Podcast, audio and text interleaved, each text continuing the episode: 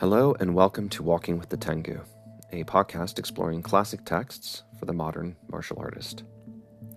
Today, we're looking at the second to last chapter of the Budo Shoshinshu, a work intended to instruct young samurai boys in how to behave like a proper member of the warrior class. In today's chapter, number 55, Daidoji will be giving us some thoughts on what to do when your strategy fails and you lose the battle. Now, I say it every episode, but it bears repeating. This podcast is rather like my training notes. These are things I'm thinking about myself as I try to grow a little as a person. As such, the readings and interpretations are heavily biased by my own philosophy and worldview. I highly recommend you read these works for yourself.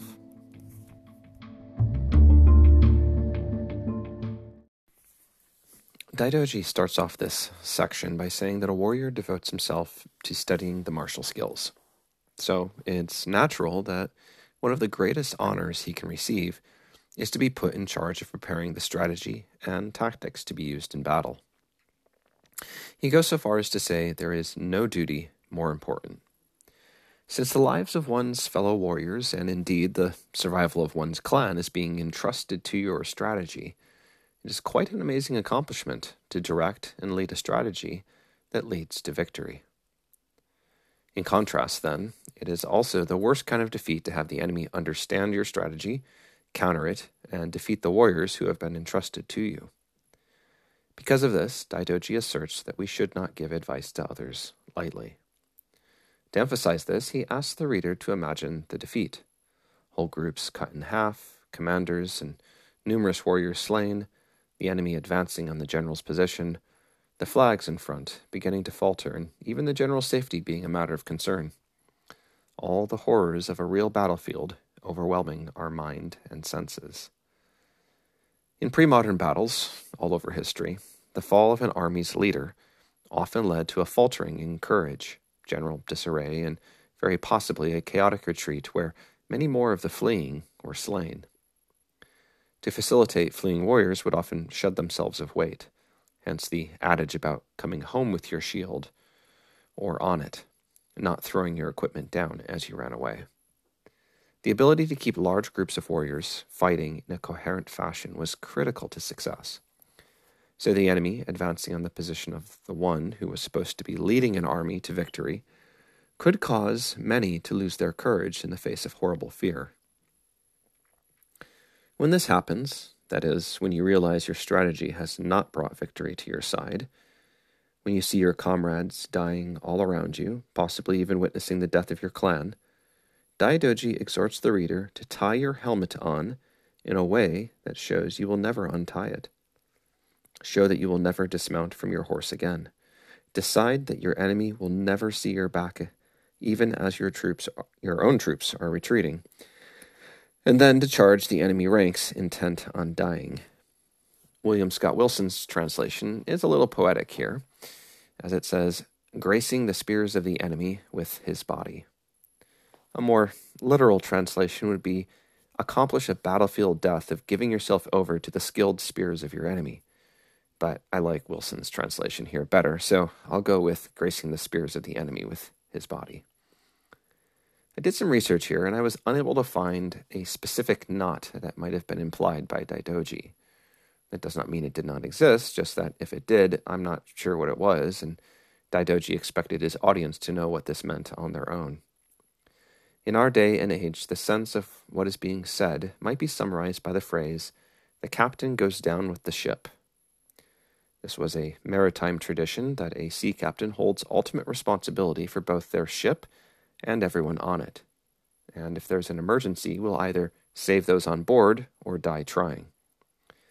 It is thought to have originated in the Western idea of chivalry, in this case, a particular Victorian ideal of chivalry, in which the upper classes were expected to adhere to a morality tied to honor, service, and respect for the disadvantaged.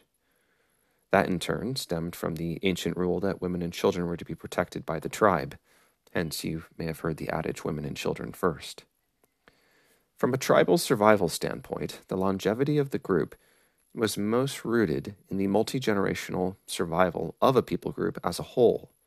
there is no longevity into the future if a lone hunter warrior survives. So it's not surprising that many ethos all over the world and across history have encouraged the warriors to be willing to die for the perseverance of the tribe. Anything less is inoperable for the survival of the group. And when you think about it, that's very much what Daidoji has been exhorting his audience to do. When one is in a leadership role, and those choices have led the people who followed you to their destruction, according to Daidoji, it's time for you to go down with your ship. Unbeknownst to him, like the sea captains on the other side of the world from the future. The emphasis, from either a Western or Eastern perspective, is that leadership must take responsibility for their choices and not use their privileged position to escape the conclusion of where their choices have brought you. There are numerous classical Western works where this topic comes up, one being Virgil's Aeneid about the survivors of the sack of Troy going on to found Rome. Daidoji provides us with an example of a general who lived up to this ideal, though I find his choice curious. He reminds his reader of Yamamoto Kansuke, who was a warrior from the Sengoku period, he was known as one of the 24 generals of Takeda Shingen. Now, if you're not already aware, Takeda Shingen was kind of a big deal. He was the only daimyo who could stand up to Oda Nobunaga and actually defeated Tokugawa Ieyasu at one point. Due to outside influences, though, he had to halt his advance into Tokugawa territory, which gave the Tokugawa time to catch their breath and prepare for battle again. If that had not happened, the following centuries of Japanese history might have been very different.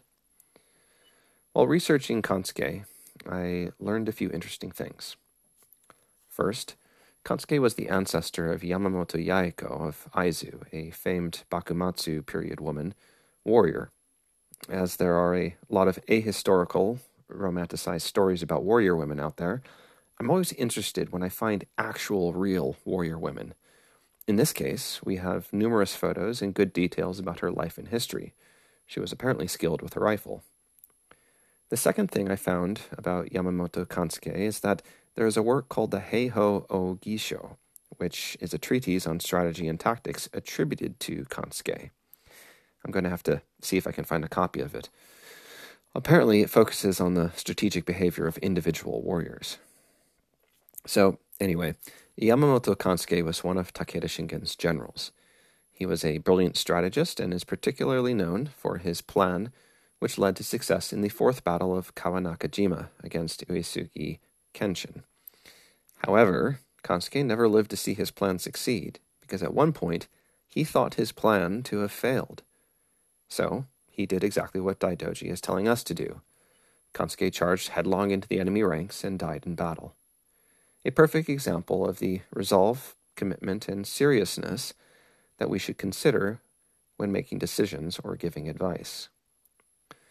For my modern, non Japanese ears, though, it's kind of hard to think too highly of someone who, thinking he'd failed, throws himself to his death only to have his plan work out afterwards. While looking into this individual, I found numerous works of art depicting his death, so it's clear that in the culture, both of his own time period and in the centuries that followed, his sacrifice was inspirational. Rather like the Ako incident, mm, Ako Jiken, perhaps better known in English as the story of the 47 Ronin.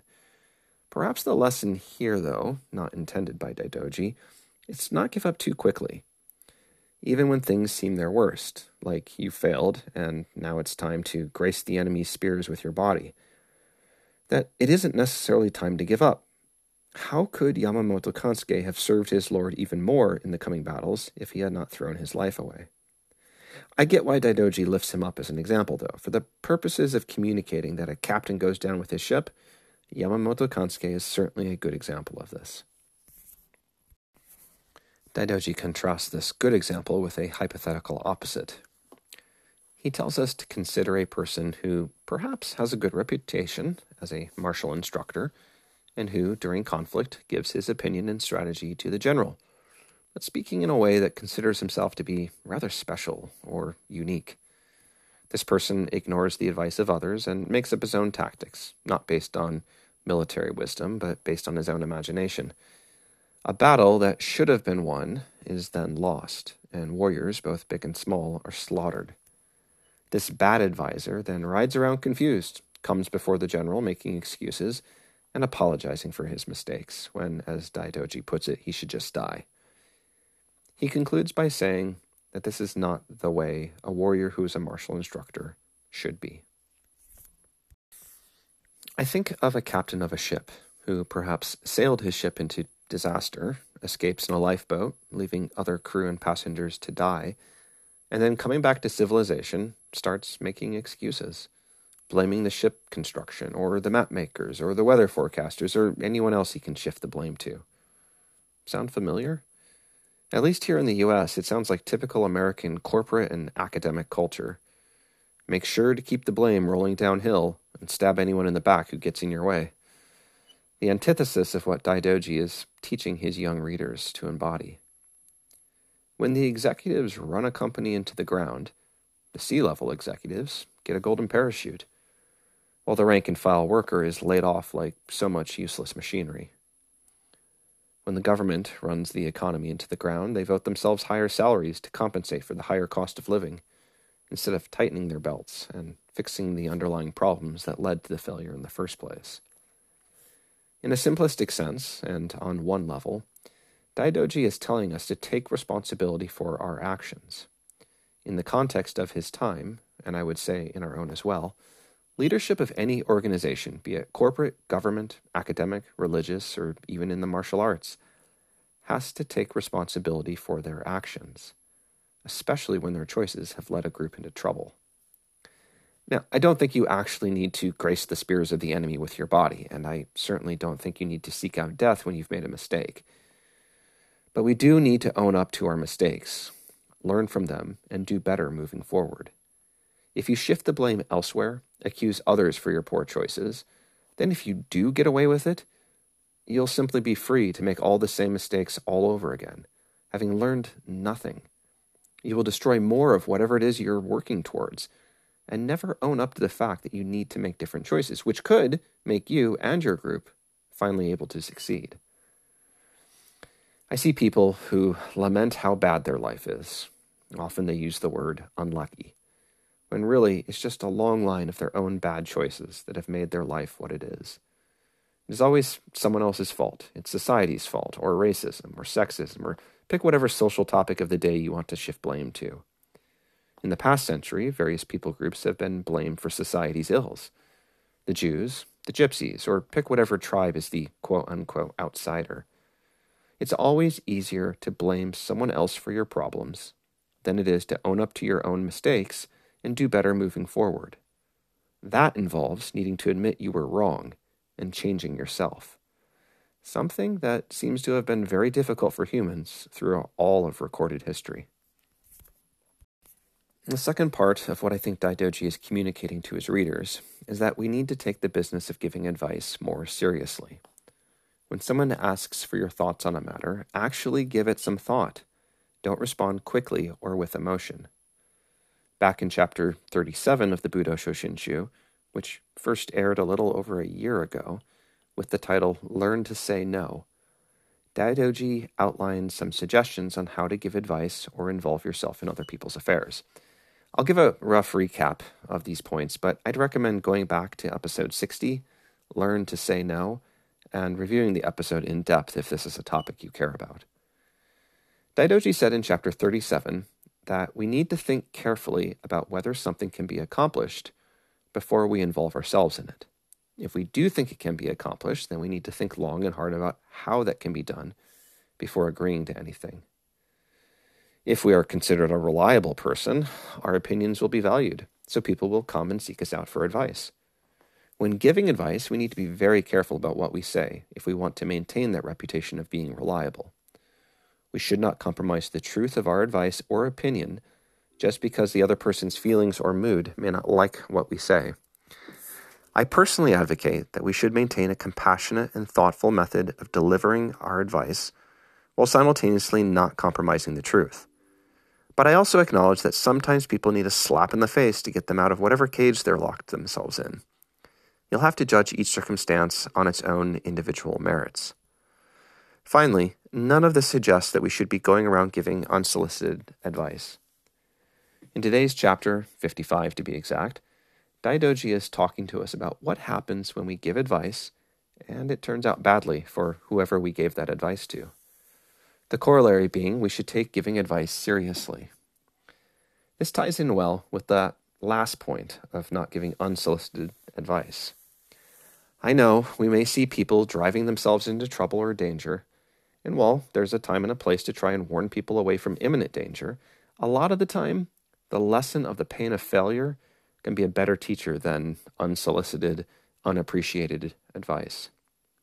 Your relationship with the individual will likely have a big impact on whether unsolicited advice is taken or not. More than that, though, if we are giving advice, we need to be willing to take responsibility for the consequences of someone else actually following our advice. If your good friend takes your advice and it ends up in horrible failure for them, well, you might need to consider doing something substantial to make up for the fact that your advice caused your friend so many problems.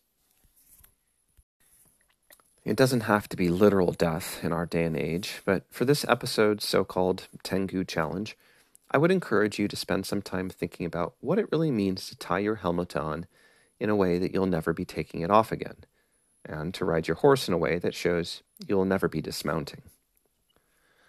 There's another Western adage I've been thinking about while working on this episode that encourages us to commit to our actions, though with a bit of a less fatalistic view, which is to burn the ships behind you. There are various places where we can find accounts of the burning of the ships. Each typically is communicating the idea of removing the possibility of retreat and is meant to signify and inspire full commitment to a cause. I suspect that's a similar level of seriousness towards giving advice or strategy that Daidoji could have appreciated. If you decide to give someone life advice and they take your advice, be willing to commit to walking that path with them. Spend some time thinking on this, and remember not to just talk about your philosophy, but like your martial art, live it. That's all for today. Please help the podcast out by sharing and telling people about it. The best way you can help us is just by letting people know that it's out there and what it's got you thinking about. Thank you for listening and talk to you again soon.